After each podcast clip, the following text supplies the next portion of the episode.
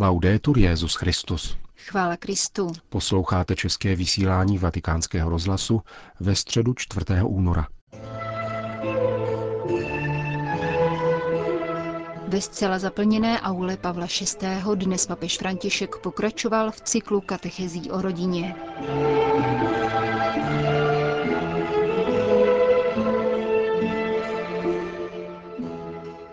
Cari fratelli e sorelle, buongiorno. Drazí bratři a sestry, dobrý den. Dnes bych rád podal druhou část reflexe o postavě otce v rodině. Minule jsem mluvil o problému absence otců. Dnes chci pohlédnout na pozitivní aspekt. Také svatý Josef byl pokoušen opustit Marii, když zjistil, že je těhotná. Zasáhl však anděl páně, který Josefovi představil boží plán i poslání pěstouna. Josef, muž spravedlivý, vzal svou ženu k sobě a stal se otcem nazarecké rodiny. ogni famiglia ha bisogno del padre. Každá rodina potřebuje otce. Dnes se zastavíme u hodnoty této role. Chtěl bych přitom vyjít z několika vět, jimiž se v knize Přísloví obrací otec ke svému synu. Můj synu, bude-li tvé srdce moudré, bude plesat srdce mé a mé nitro zajásá, když tvé rty budou říkat, co je správné. Nelze lépe vyjádřit hrdost a dojetí otce, který poznává, že přidal synovi to, co je v životě nejcennější, totiž moudré srdce. Tento otec neříká, jsem na tebe hrdý, protože jsi stejný jako já a protože opakuješ věci, které říkám a dělám já. Nikoli. Říká něco mnohem důležitějšího, co bychom mohli tlumočit následovně. Budu šťastný, kdykoliv uvidím, že jednáš moudře a budu pohnut, uslyším-li tě mluvit správně. Toto jsem ti chtěl zanechat, aby si to osvojil. Schopnost cítit a jednat, mluvit a soudit moudře a správně. A abys takovým mohl být, učil jsem tě, co jsi neznal a opravoval chyby, které jsi neviděl. Dal jsem ti pocítit hlubokou a zároveň diskrétní sympatii, kterou jsi možná plně nevnímal, když jsi byl mladý a nerozhodný. Dal jsem ti svědectví náročnosti a pevnosti, které jsi možná nechápal, když si spřál jen náklonost a ochranu. Já sám jsem musel jako první podstoupit zkoušku moudrosti srdce, bdít nad přemírou citů a nelibosti, abych unesl tíži nevyhnutelných nedorozumění a nalezl správná slova, kterým bys rozuměl. Nyní, pokračuje otec, když vidím, že se snažíš být takovým vůči vlastním dětem a vůči všem, jsem dojat. Tolik slova jednoho moudrého, zralého otce. Un padre sa bene Otec dobře ví, kolik stojí předání takovéhoto odkazu, kolik blízkosti, něhy a pevnosti. Avšak kolik útěchy a odměny přinášejí děti, které tomuto odkazu vzdávají čest. Je to radost, která vykupuje veškerou námahu, překonává každé nedorozumění a hojí každou ránu. První nutností je tedy přítomnost otce v rodině, aby byl na blízku manželce, sdílel všechno, radosti i bolesti, námahy a naděje. Aby byl na blízku dětem, když vyrůstají, hrají si a snaží se, když jsou lehkovážné a úzkostlivé, když se vyjadřují a jsou zamlklé, když se osmělují a obávají, když udělají chybný krok a nalézají novou cestu. Otec musí být přítomný vždycky. Být přítomný však neznamená být kontrolorem, protože otcové, kteří příliš kontrolují, dusí děti a brzdí jejich růst. Il Vangelo ci parla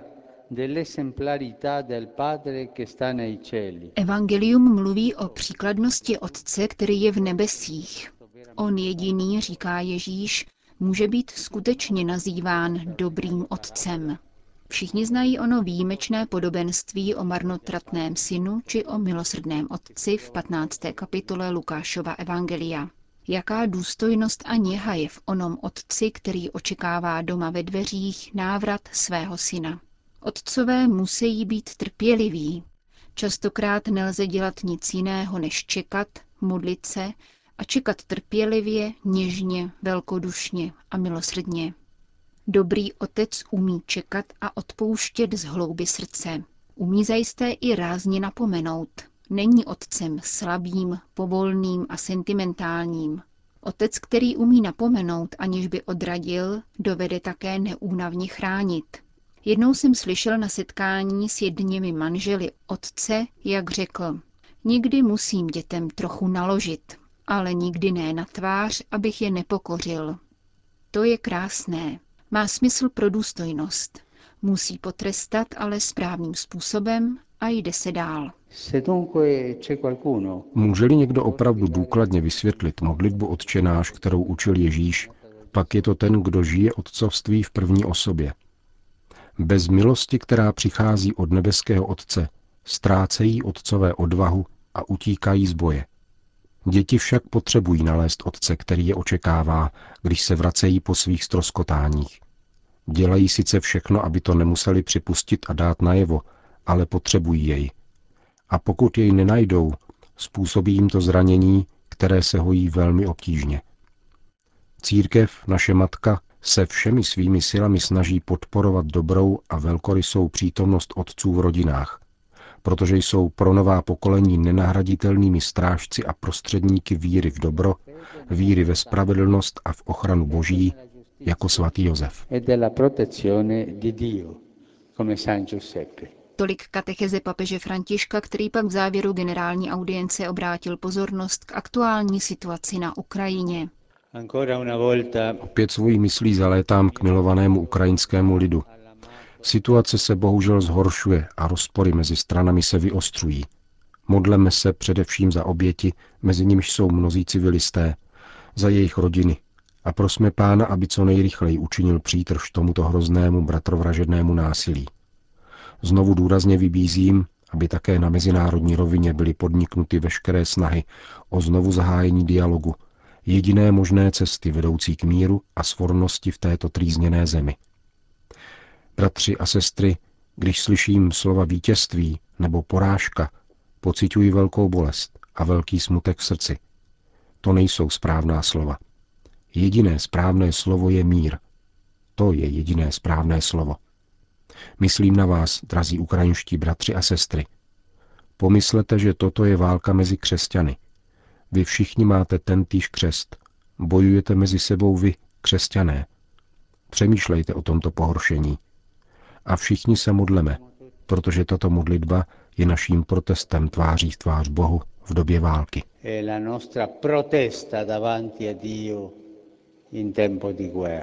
Po společné modlitbě odčenáš Petrův nástupce všem požehnal. Dominus Obiscum, et cum spiritu tuo, sit nomen Domini benedictum, et soc nunc usque in seculum, Aiutorium nostrum in nomine Domini. qui fecit celum et terra.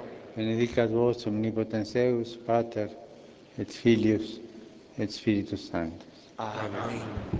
Další zprávy. Vatikán.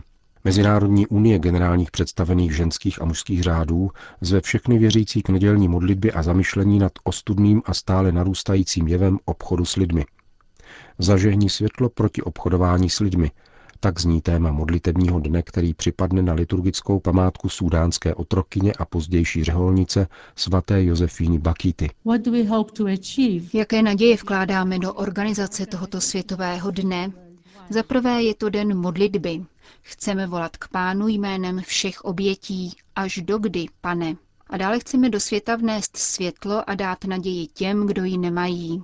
Mnohé biskupské konference a mezinárodní sítě pomáhající obětem si už 8. únor památku svaté Bakýty připomínali jako den proti obchodu s lidmi. Volbou tohoto data jsme tedy vyslyšeli jejich návrh. Vysvětlila na prezentační tiskové konferenci sestra Carmen Samutová, předsedkyně Unie generálních představených ženských řádů. Mnohé církevní organizace a řeholní kongregace se dlouhodobě věnují práci s oběťmi ulice, dodává komboniánka sestra Gabriela Botániová. Quindi non iniziamo qualche cosa di nuovo. Nezačíná tu tedy nic nového, to by znělo arrogantně. Ani se neuzavírá nějaká etapa, protože vymícení obchodu s lidmi je ještě hodně daleko. Vícekrát jsme si kladli otázku, zda vůbec zakládat nějaký nový světový den, poté co Spojené národy poprvé v loni vyhlásili na 30. červenec Mezinárodní den boje proti obchodu s lidmi. A existují také další připomínky. Svatá Bakýta nás ale zve k modlitbě a upozorňuje nás, že je důležité být a jednat v Bohu, a to také v boji proti obchodování s lidmi. Obchodování s lidmi je nejrozšířenější formou moderního otroctví a je zločinem proti lidskosti, prohlásil papež František. Řeholnice z terénu, které na briefingu vystoupili tento výrok, bohužel konkrétně potvrdili. Národní a mezinárodní sítě zasvěcených osob, které pomáhají obětem nucené prostituce, již několik let zastřešuje organizace Talita Kum. Působí v 81 zemích všech světadílů. Abychom pochopili, co je to obchod s lidmi, je nutné setkat se s jeho oběťmi. Vyslechnout je, podívat se jim do očí, obejmout je, uvedla italská komboniánka sestra Valeria Gandiniová, která ženy na ulici vyhledává už 25 let. Nyní působí v sicilském Palermu. Vzpomínám si na Lucy, kterou osmkrát donutili k potratu. Byla tak vyděšená, že viděla téct krev i z vodovodního kohoutku. Osadže jsem potkala v nemocnici, byla na hemodialýze a ve velmi špatném stavu. Říkala, že jí noční zima pronikla až do morku kostí a zemřela v 25 letech. Poznal jsem ženy, které se zbláznily. Jako Edith, která jen volala o pomoc, protože všude viděla zlé muže. Gala stále opakovala, Sestro, nikdo nemůže pochopit, jaký se zakouší stud a strach, když stojíte nahá na ulici. Dívek na italské ulici stále přibývá a jsou stále mladší. Pocházejí z Afriky a východní Evropy, Albánie, Polska a zejména Rumunska. Pouze v loňském roce se počet nigerijských žen nucených k prostituci zvýšil o 335% v porovnání s předchozím rokem – dodala řeholnice na základě údajů Mezinárodní organizace pro migraci. Nezanedbatelnou zodpovědnost na tom všem nesou zákazníci, kteří si zaplatí sex. Ale peníze si vybere organizovaná kriminalita, která prostituci řídí. My, kteří chodíme za dívkami na ulici, je výdáme. Pohrají si, uleví si a jdou zase pryč. Jaké jméno bych měla dát těmto klientům, ve skutečnosti našim dědečkům, manželům, snoubencům, synům či bratrům? Vždy říkám, že muž, který si potřebuje kupovat sex, není pravý muž. Opakuji, že také oni jsou otroky. Otroky sexu, kteří si ani nevšimnou, že dívky zneužívají. Tito klienti mi nahánějí strach. A pak jsou tu pasáci a obchodníci, které všichni známe, včetně policie, ale kteří stále zůstávají na svobodě. Policie čeká, až dívka podá udání, ale ona to nemůže udělat. Má strach o svou rodinu, bojí se vydírání. Sestra Imelda Pole přinesla svědectví z Albánie. Tato země je ve světovém měřítku na druhém místě co do počtu lidí, kteří se každoročně stávají oběťmi obchodování. Je naprosto neuvěřitelné, kolik nelegálních pracovních agentur po celém světě využívá chudoby a zranitelnosti mladých lidí a mění jejich životy v otroctví. Za tu chvíli, kdy zde mluvíme, se v Indii ztratilo 10 tisíc dětí. Podle nejnovějších statistik víme, že obchodování s lidmi podléhá 35 milionů lidí a obchodníkům to vynáší miliardové zisky. Pouze ve Spojeném království vzrostl v loňském roce počet albánských obětí obchodu o plných 60% To je šokující zjištění, ale takové jsou vládní údaje. Často mne udivuje, že je pro obchodníky všechno tak snadné, jak vypovídají sami oběti.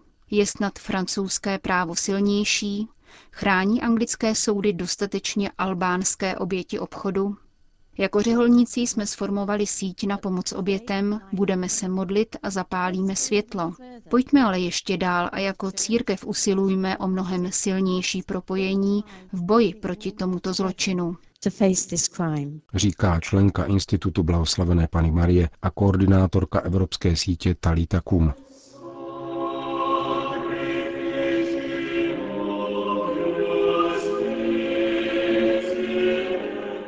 Končíme české vysílání vatikánského rozhlasu.